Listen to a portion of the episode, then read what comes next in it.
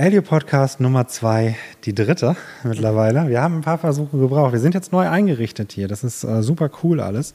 Ich habe den Julian hier sitzen. Wir thematisieren heute so ein bisschen das, das Leben als Werkstudent und äh, die Verbindung von Studium und Arbeit beziehungsweise andersrum. Und aus unseren Vorgesprächen, nenne ich es jetzt mal, ist da schon ganz gut was durchgesickert. Und ähm, ich freue mich tierisch drauf. Julian, stell dich gerne mal vor. Ja, ähm, Werkstudent hast du ja schon erwähnt. Ich bin Julian, ähm, seit circa zwei Jahren bei Alio und ähm, arbeite hier dann halt auch im Data Science Bereich als Consultant. Äh, nebenbei studiere ich im Forschungsmaster Data Science. Ah, nebenbei studierst du und nicht nebenbei arbeitest du, ja. Hoppla. das freuen sich die Mütter dieser Welt. Ja, das sage ich aber nur, weil du gerade hier sitzt. Ne? Das ja. kommt dann immer gut beim Chef an. Ich bin nicht der Chef, aber der Chef, der hört auch zu. Ja, der hört wahrscheinlich zu. Ja. Guckt sich das Ding nochmal an. Genau, und davor habe ich ähm, im Bachelor Maschinenbau studiert. Äh, das habe ich auch nebenbei gemacht. Nein, Spaß. Ähm, Sechs Jahre lang Bachelor gemacht. Nee, gut. genau. Ähm, bin privat quasi auf die IT gestoßen und ähm, dann hat es mich zu Data Science irgendwie zufällig und irgendwie dann halt auch nicht mehr verschlagen und dort bin ich dann geblieben und wollte meine Praxiserfahrung sammeln und ähm, habe mich hier beworben und bevor, dass ich äh, hier bin. Ja, ne, also äh, erstmal bin ich auch super froh, dass du hier bist, seit zwei Jahren, auch nur ein halbes Jahr länger als ich. Ähm, nee, nicht länger. Ich bin ein halbes Jahr länger als du da. Das ist schon mal sehr cool. Ähm, und gewissermaßen bist du auch ein Quereinsteiger jetzt. Ne? Also ich habe rausgehört, Maschinenbau, Bachelorstudium. Ähm, du bist irgendwie zum Programmieren gekommen, was sehr, sehr cool ist. Bei mir war es sehr ähnlich. Ähm, mich würde direkt mal interessieren, welchen, welchen Programmierbezug hat dir das Maschinenbaustudium gegeben, wenn überhaupt? Ähm, wir hatten ein Modul, dort äh, ging es dann halt in Richtung C. Ähm, auch quasi ja, ein bisschen klassisch gesehen programmieren, Syntax lernen und sonst was. Hier und da ein paar kleine Aufgaben lösen. Ne, man kennt so die Klassiker Fibonacci und sonst was. Ähm, ja, äh, das war aber jetzt auch nicht so der ausschlaggebende Faktor. Ich habe mich schon irgendwie privat ähm, dafür ein Stück weit interessiert, aber ich muss eigentlich immer so ins kalte Wasser geschmissen werden und ein guter Freund von mir hat mich eigentlich so in die Richtung geführt und äh, dann wusste ich, das ist äh, das, was ich auf jeden Fall die ganze Zeit machen will, solange ich es machen kann und äh, ja, mhm. habe dann Python gelernt und sonst was. Ja, das ist äh, mega cool und das, das Vorwissen, welches du dir dann quasi so frei erarbeitet hat, äh, hast, reicht dann für ein Masterstudium in dem Bereich? Kommt drauf an, wie intensiv man das macht. Ne? Also ich habe eine Mischung aus viel äh, Arbeit im Privaten und dann halt auch wirklich harte Arbeit. Also ich habe ich hab da sieben Tage die Woche reingesteckt. Ich habe die Praxisphase natürlich hier gemacht bei uns. Ich habe die Bachelorarbeit äh, gemacht und zwar ebenfalls im Bereich Data Science, dann mehr Richtung Deep Learning und ja, das, das reicht dann allemal. Also gibt schon einige Dinge, die ich dann schon doppelt gehört habe. Mhm. Ja, cool. Ne? Ich meine, das, das nimmt eine Frage vorweg, aber vielleicht komme ich da nachher drauf zurück. Ähm, jetzt bist du im Masterstudium. Was für ein Masterstudium machst du? Das ist äh, ein Data Science Master, Forschungsmaster, um genauer zu sein. Ähm, das ist nochmal ein bisschen spezieller als so der übliche Studiengang. Ähm, wenn ich da kurz was bisschen drüber erzählen sollte oder kann, ähm, ja. das Ganze ist so verpackt, dass man gar nicht so die klassischen Vorlesungen und Seminare hat. Ähm, das Ganze ist eigentlich immer eine lange Veranstaltung an einem Tag. Gehst du halt dahin, hast zum Beispiel sowas wie Data Mining und Machine Learning, dann hast du Theorie, Theorie, Theorie, dann kommt darauf eine Praxisübung, wirklich Data Frame laden, irgendwas anwenden und sonst was. Ne? Tatsächlich mal sehen, was bewirkt die Theorie in der Praxis. Dann geht es wieder weiter mit Theorie und dann wieder Praxis, immer im Wechsel. Und ähm, die Vorlesungszeit ist verkürzt. Warum? Weil man die Zeit braucht für sein Projekt. Und das Projekt ähm, findet dann halt vom ersten bis zum letzten Semester statt. Und man kümmert sich darum, es gibt eine gewisse Erwartungshaltung, dass man das natürlich auch gut macht. Und das Ganze findet auch in Kooperation mit äh, Unternehmen und äh, Forschungsinstituten und äh, gegebenenfalls beidem äh, mhm. statt. Das heißt, ähm, du, du machst dann echtes Tooling. Ne? Also es ist jetzt nicht so, dass man auf irgendeiner Abstraktionsebene äh, hochfliegt und Sachen macht, die es, die äh, Probleme löst, die schon gelöst wurden. Das klingt immer so gemein. Ähm, aber du, du nutzt TensorFlow, du nutzt Pandas, also genau. wie man es halt macht. Ne? Ja. Super cool. Und was, was mich jetzt einfach interessiert, wie, wie wird das bewertet? Also Du bist dann, äh, machst deine Projektarbeit. Wie bewertet man so eine Projektarbeit? Nach welchen Kriterien? Es ist immer noch ein Forschungsmaster. Das heißt, man hat sein Projekt, führt etwas praktisch aus, vielleicht äh, Experimente oder sonst was. Äh, Im Deep Learning Bereich benutzt man dann gegebenenfalls TensorFlow ähm, auf dem Data Analytics Cluster. Ähm, da hat man dann mehrere GPUs, kann seine Experimente laufen lassen und äh, hoffentlich hat man, sage ich mal, ähm, eine in sich schlüssige Begründung und systematisches Vorgehen, um am Ende des Tages einen Text darüber zu schreiben, zum Beispiel ein Exposé oder ähm, paar Papers. Äh, in den zweiten und dritten Semester ist das dann der Fall und im vierten Semester ist halt natürlich die Masterarbeit. Okay. Genau, so wird das dann bewertet. Zum Beispiel im Projekt jetzt. Ja. Und gucken sich Leute deinen Code an, den du schreibst, oder werden, wird nur der Output bewertet, beziehungsweise die Theorie, die du daneben stellst, die README-Files, wenn man so will? Stark abhängig vom Team. Ne? Man hat halt irgendwie so ein Team, zum Beispiel ähm, bin ich jetzt bei dann einem Professor, der hat dann äh, quasi sein Team und sein Team ähm, ja, entweder geben mir quasi sowas wie Mentoring, unterstützen mich oder sonst was dabei, ähm, aber ich habe so das Gefühl, eigentlich zählen eher die Ergebnisse als tatsächlich dann irgendwie der rohe Code. Ergebnisorientiertes Arbeiten, ja? Ja. Ja gut, ne? Kann man so sagen. Da, da, ich meine, wenn man jetzt so ein Notensystem vor Augen hat, ist es natürlich schwierig, nur ein Ergebnis zu bewerten, ohne dass man den Weg dahin bewertet oder die Qualität dessen, was man umgesetzt hat, ne?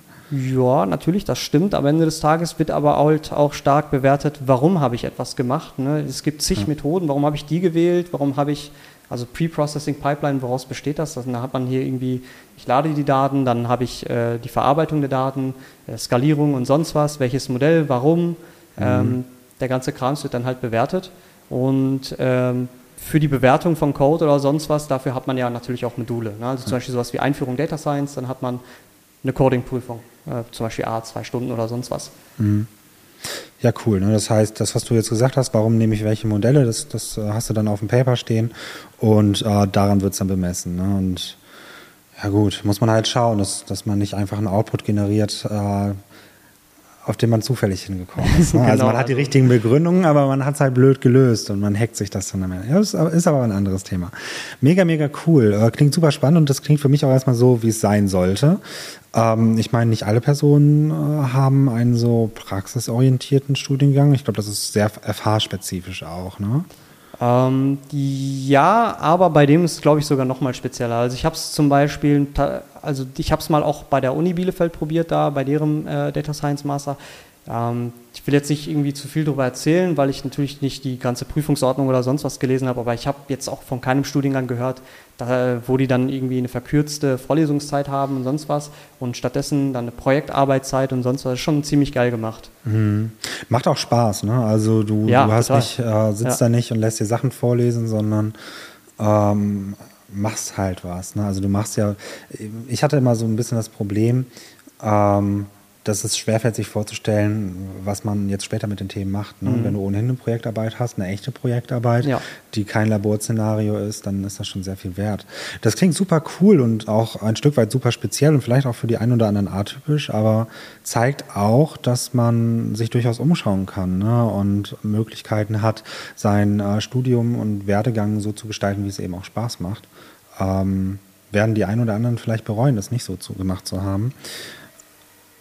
Danke. Anderes Thema. Ähm, du bist jetzt eine Weile bei uns. Magst du mal so ein bisschen was erzählen? Was, was macht man so als Werkstudent im Data Science Bereich? Als Werkstudent im Data Science Bereich. Okay, bei uns ähm, als Consultant zum Beispiel hat man dann äh, Kunden, die haben irgendein, äh, irgendwelche Anforderungen und sonst was und äh, brauchen dein Know-how und deine Coding Skills und sonst was für ihre ähm, Projekte.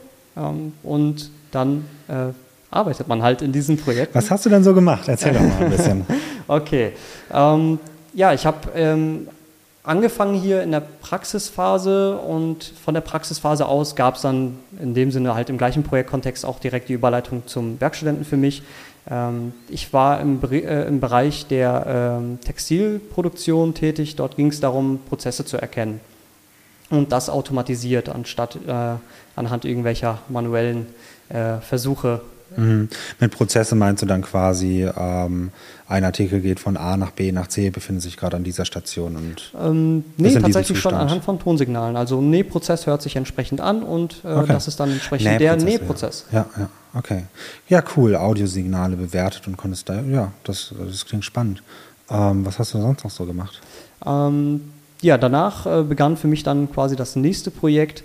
Ähm, da ging es um ähm, die Verbesserung ähm, eines Services und zwar äh, stellt die Firma Produkte her. Wenn die Produkte gegebenenfalls defekt sind, werden sie halt wieder eingeschickt. Mhm. Ähm, zur selbigen Firma und äh, die müssen sich dann halt damit herumschlagen, stückweise, äh, Stück weit. Warum? Ähm, es dauert manchmal halt auch eine Stunde, bis man herausfindet, was ist denn dort tatsächlich der Defekt, bevor man überhaupt einen Kostenvoranschlag stellen kann. Und das bedeutet, es wird ein Kostenvoranschlag gestellt, um einen Artikel gegebenenfalls zu reparieren. Genau, gegebenenfalls okay. zu reparieren und dann erhält man vielleicht ein Nein und dann sitzt man auf einer Stunde Arbeit, die halt am Ende des Tages kein Geld eingebracht hat. Mhm. Und äh, das will man eliminieren, ähm, wie mit der Macht von Data Science. ähm, nein, also man, man nimmt Daten auf, die man kurzfristig aufnehmen kann, in kurzer Zeit und versucht anhand dieser Daten, quasi die kurzfristig aufgenommen worden sind, zum Beispiel irgendwie äh, ein Check, der acht Minuten dauert, ähm, vorauszusagen, hey, was ist denn der Defekt? Und wenn man folgenden Defekt hat, mit, folgenden, mit den Inputdaten, die man äh, verwendet hat, um den Defekt überhaupt zu holen, äh, was ist denn ähm, die passende Reparatur dazu? Und dann im Nachhinein, was ist denn der Kostenvoranschlag? Also was ergeben sich für Kosten anhand dieser Reparatur? Das heißt, wenn ich das jetzt richtig verstehe, habt ihr zuerst eine Aufwandseinschätzung gemacht, was äh, ein Reparaturaufwand bedeuten würde, bevor der Kostenvoranschlag und die echte Auf Arbeit da rein investiert wird? Genau, alles passiert vorher. Okay. Das, äh, wie viele Produkte gibt es da? Äh, da bin ich überfragt. Es fing an mit sieben Produkten. Mittlerweile habe ich das Ganze so umgestülpt, dass es tatsächlich für alle Produkte funktioniert, also dynamisch. Ähm, es gibt eine Menge Produkte. Ich habe die genaue Zahl nicht im Kopf mit so einem Produkt kann natürlich alles passieren. Ne? Jetzt muss ich mir mal vorstellen, wir, wir, wollen ja auch über Data Science reden. Und erstmal ne, im Hinterkopf, du bist Werkstudent und äh, das ist eine Sache, die, oder alles, was du bisher gesagt hast, hast du im Rahmen eines, äh, einer Tätigkeit als Werkstudent gemacht. Ne? Und, ja, genau. Äh, auch relativ autonom. Ne? Also du warst wirklich alleine bei diesen Projekten äh, hast alleine Entscheidungen getroffen, hast dich vielleicht noch abgestimmt, was mhm. richtig im Prozessen drin. Super, super cool. Und dass das jetzt ähm, vielleicht nochmal erwähnt, das war ein übernommenes Projekt oder? Das war ein übernommenes Projekt. Das davor war kein übernommenes Projekt, ja. also das mit den Tonsignalen. Da habe ich quasi von äh, Scratch aus gestartet. Und äh, das andere Projekt habe ich von einem ehemaligen Mitarbeiter übernommen. Der hat äh, einen groß, einen Großteil davon auch gemacht, was auch heute noch äh, besteht. Ähm, bei mir ging es dann halt vor allem darum, dass man sagt, gut, wir gehen in die Richtung Internationalisierung. Das heißt, ähm, wenn jetzt irgendwie ein Text auf Deutsch, ein Text auf Spanisch oder sonst was das gleiche Produkt meint, weil der Produktname halt übersetzt wird in die anderen Sprachen, dann steckt dahinter immer noch die gleiche ID. Mhm. Und äh, zum Teil ging es halt darum, zum Teil ging es halt auch darum, dass man ähm, es tatsächlich möglich macht, diese ganzen Services auch für alle Produkte äh, anzubieten und nicht nur für irgendwie sieben Produkte äh, oder sonst was, die es da am Anfang gab. Genau. Mhm. Wie baut man sowas auf? Also jetzt hat man eine Palette an Produkten und damit kann ja erstmal alles kaputt sein.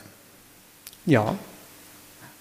Ist das nicht eine einfache Statistik? Wenn man sagt, so das, was die höchste äh, Häufigkeit hat, ähm, kann das sein? Und der Kostenvoranschlag, der dauert von Das ist schon ein guter Tipp. es, ist, ähm, es ist tatsächlich so. Also zum Teil fehlen halt in den Firmen dann äh, entweder die Möglichkeiten, gewisse Features aufzunehmen, Aha. oder sie sind äh, äh, halt da und gegebenenfalls ähm, ja, unnötig, beziehungsweise nicht äh, ähm, entscheidend genug, äh, als ja, was ist entscheidend? Einfach redundant. Ne? Man, als, als Beispiel, ich habe ein Gerät, ähm, das hat eine Temperatur von 24. Okay, dann schiebe ich das mal nach links. Jetzt habe ich noch ein weiteres Gerät, das hat auch eine äh, Temperatur von 24. Und das mache ich jetzt mit allen Produkten und schiebe die alle in die Kategorie 24 Grad. Ne? Dann ist halt klar, gut, ich kann jetzt keine Linie irgendwie da durchziehen, dass ich sage, wenn, das äh, wenn, wenn die Temperatur höher als das ist, dann ist es das Gerät und ansonsten dieses. Ja gut, das ist ein Stück weit Datenqualität, worüber du genau, redest. Genau, genau. Und okay. äh, am Ende des Tages basierte das äh, ja, auf Statistik. Also da kam jetzt nicht unbedingt äh, ein komplexes Modell zum Spiel. Das kam dann halt in den anderen Schritten, wo es okay. dann darum ging, welche Reparatur ist es und äh, wie wird der Kostenvoranschlag generiert. Da ging es mehr in die Richtung Modelle und davor war es Statistik. Okay. Und ähm, das ist aber alles noch quasi ein Prozess vor dem eigentlichen Prozess, ja? Ähm, oder das war, Teil, das war Teil des Prozesses, aber das war quasi Schritt null, bevor sich ein Mitarbeiter oder Mitarbeiterin den Artikel angeguckt hat. Oder war das schon währenddessen? Jein. Also das Angucken geschieht halt trotzdem, weil ich die Information darüber brauche, hey, welches Gerät ist es das? Äh, ist das denn? Ne? Ja. Also ich muss einmal wissen, welches Gerät das ist und ich muss natürlich auch diese Features halt haben. Also ähm, das, was die halt aufnehmen. In dem Pre-Check nennt man das. Ähm, das dann zum Beispiel ist sowas wie Temperatur und sonst was vom Gerät und äh, Ja, mit dem Sensor aus. Ja, ich meine, wir hatten ja vorhin schon mal darüber geredet, ne? Also auch genau die Frage, die habe ich ja mehr oder weniger gestellt. Mir ging es jetzt nur so ein bisschen darum, du hast das alles so ein bisschen ausgeschmückt, ne? Am Ende willst du einen Kostenvoranschlag erstellen, da machst du Machine Learning.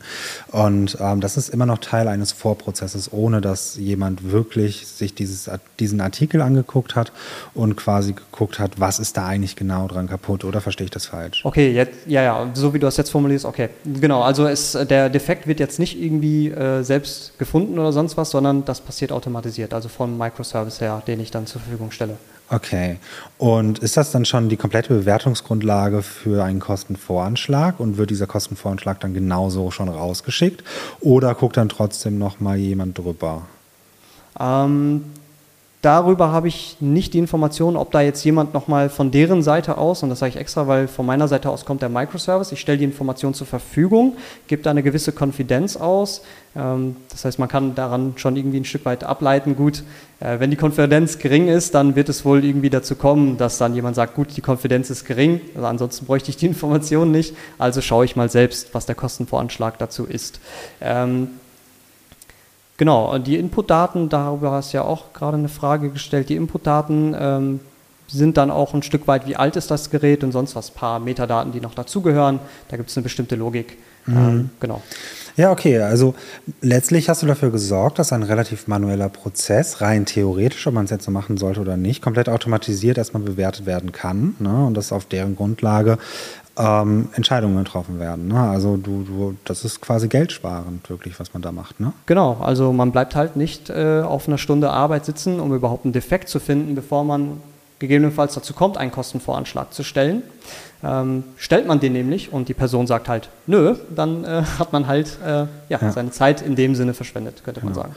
Ja, genau, dann guck mal. Also wenn ich, wenn ich das jetzt so zusammenfasse, also wir haben das ja schon zusammengefasst, ne? vorher guckst du einfach rein statistisch, äh, was ist das jetzt eigentlich für ein Gerät und wie viel Sinn macht es eigentlich anhand der, der Stammdaten, die ich da habe, ähm, das zu reparieren und hinterher hast du quasi geguckt, welche Hyperparameter gibt es, um einen Kostenvoranschlag zu erzeugen und quasi auch so ein bisschen Profitdenken äh, zu haben. Ne? Also ich denke mal, in diesem Kostenvoranschlag ist eine Menge, kann eine Menge Machine Learning drin sein, weil man will das eben so gewinnbringend wie möglich machen. Ne? Vorher will man gucken, ähm, macht es Sinn, das überhaupt anzugehen und wie mache ich es eigentlich profitabel?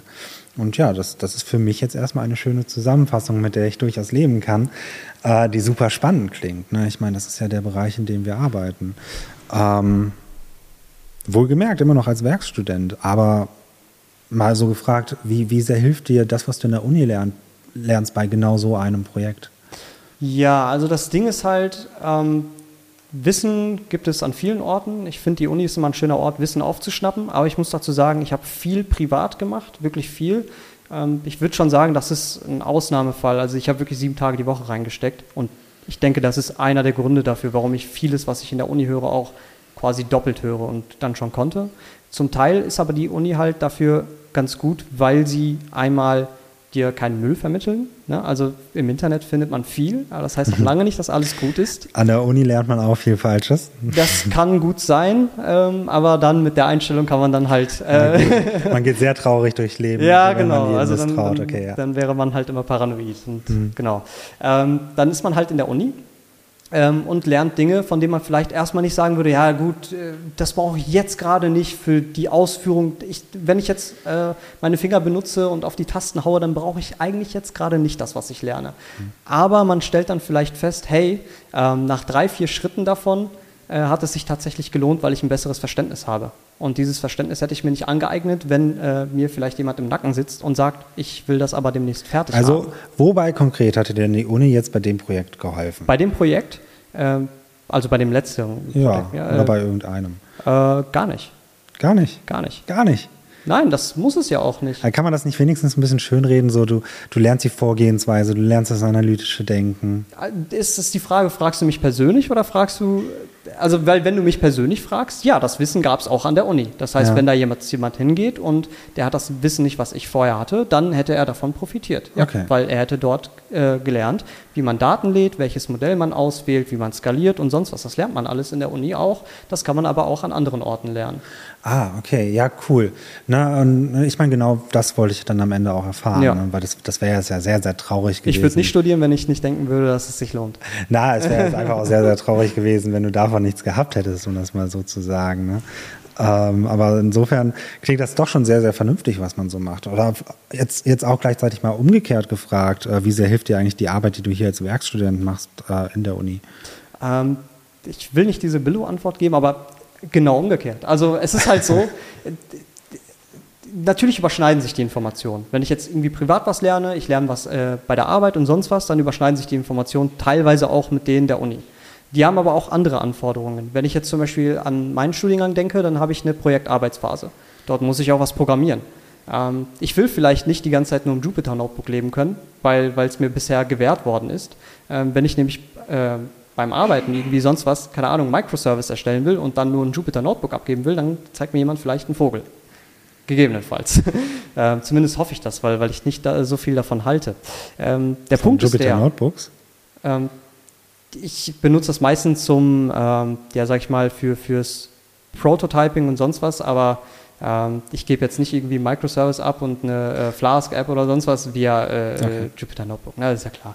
Ähm, ist ein bisschen überspitzt aufgetragen, aber am Ende des Tages ähm, kommt mir das dann zugute, wenn ich jetzt irgendwie an meiner Projektarbeit sitze und schon äh, gewisse Programming-Skills habe, weil hier die Erwartungshaltung einfach da ist, hey, ähm, jemand anderes liest noch deinen Code.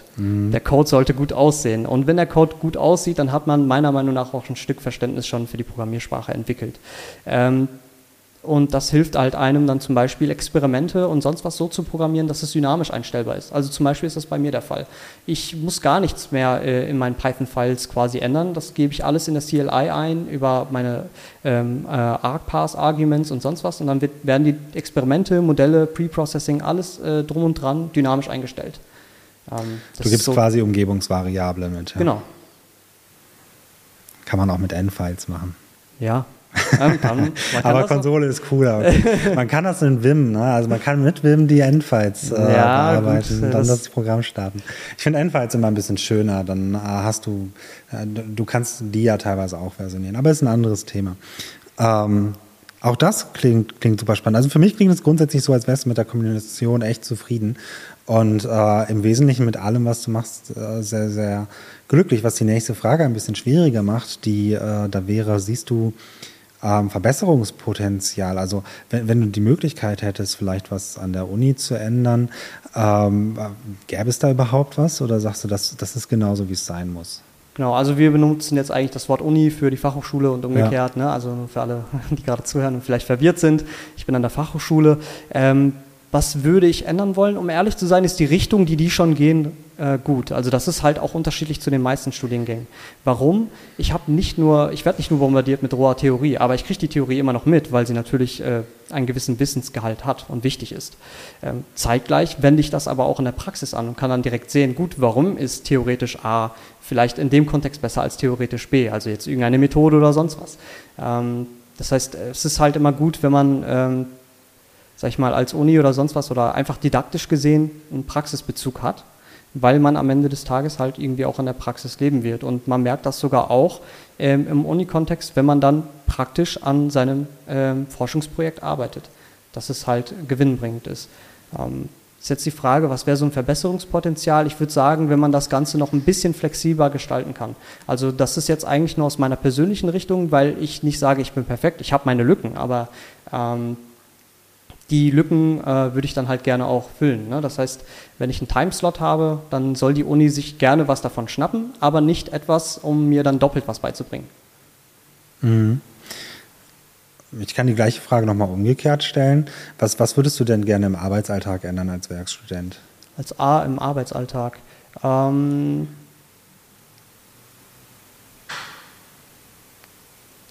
hm, ja, schwierige Frage im Arbeitsalltag. Mir ist der Arbeitsalltag, also mir fällt da eigentlich nichts ein, was, was ich im Allgemeinen verbessern würde, wäre, ähm, wäre quasi sowas wie äh, eine Projektauswahl, sodass ich dann irgendwie entscheiden kann, hey, bin ich gerade voll beladen äh, von der Uni und kann ich mir jetzt ein Projekt aussuchen, wo ich weiß, okay, da lerne ich jetzt gerade nicht so viel dazu, kann entsprechend mehr anwenden, das, das fällt mir dann einfacher, das heißt, ich kann mich vielleicht auf äh, etwas anderes dann eher fokussieren ne, und bin trotzdem noch produktiv. Ähm, oder ist es gerade so, dass ich sage, hey, ich will gerade was Neues dazu lernen, ich möchte gerne ein Projekt, äh, wo ich sagen kann, ich werde produktiv sein, aber ich weiß, wenn ich dann durch bin mit dem Projekt, habe ich einiges dazu gelernt.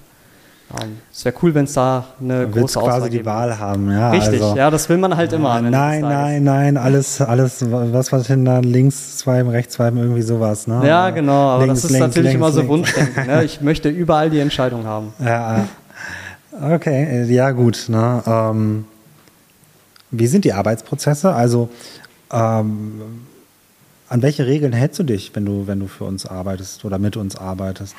Also machst du Scrum, machst du Kanban, bist du ganz normal in Projekten involviert? Wie läuft das für dich? Um, ähm, ja, das kam eigentlich eher in dem zweiten Projekt zum Vorschein, würde ich sagen. Da ist es äh, Scrum. Mhm. Genau, einfach mit Gyro und sonst was hat man da seine Tickets und äh, da wird dann auch nicht unterschieden, ne? Bist du dann, machst du dann auch die Dailies mit? Also erzähl doch mal ein bisschen so vom, vom oh, Arbeitsalltag. Ja, ähm, klar, klar. Ähm, es kommt halt drauf an. Ne? Also als Werkstudent ist man halt immer noch Student, das ist halt so. Ähm, Normalerweise ist ja die Arbeit quasi etwas, was nebenbei geschieht, aber das Team, in dem man ist, arbeitet ja Vollzeit daran. Ähm, das heißt, da ist immer so ein bisschen äh, Diskrepanz mit im Spiel. Ähm, die haben ihre Dailies, ich kann nicht an jedem teilnehmen. Ich muss aber irgendwie auch Kontakt halten, weil ich ja meine Arbeit richtig machen will. Am Ende des Tages sollen die auch zufrieden damit sein. Ähm, das heißt, ähm, man einigt sich, man findet Wege, ne, wenn, man, wenn man das wirklich will, schafft man es. Und äh, man nimmt dann halt nicht an jedem Daily teil, aber an den äh, Dailies, die relevant sind. Oder man hat einen gesonderten Termin, ab 15 Minuten zum Beispiel, äh, mit einem Developer oder sonst was, der, der da gerade einem äh, behilflich sein kann, weil man vielleicht mit dem eher zu tun hat. Ähm, ja, in solch einer Art und Weise regelt man das dann halt quasi auf äh, Nebenstraßen so ein bisschen. Mhm, ja, gut. Das sind jetzt so die, die Tagesroutinen. Natürlich sind die ein bisschen schwieriger für dich. Mhm. Ich denke mal, wenn du Montag, Dienstags und Freitags arbeitest, dann bist du halt da in den Dailies bei. Da muss man halt natürlich schauen. Ähm, oft sind Dailies ja morgens, wie das mit der Uni funktioniert, das sehe ich auch. Ne? Aber ich glaube wirklich da, wenn man, wenn man das als Team möchte, findet man Wege. Ansonsten ähm, macht man das eben genauso, wie du das gemacht hast.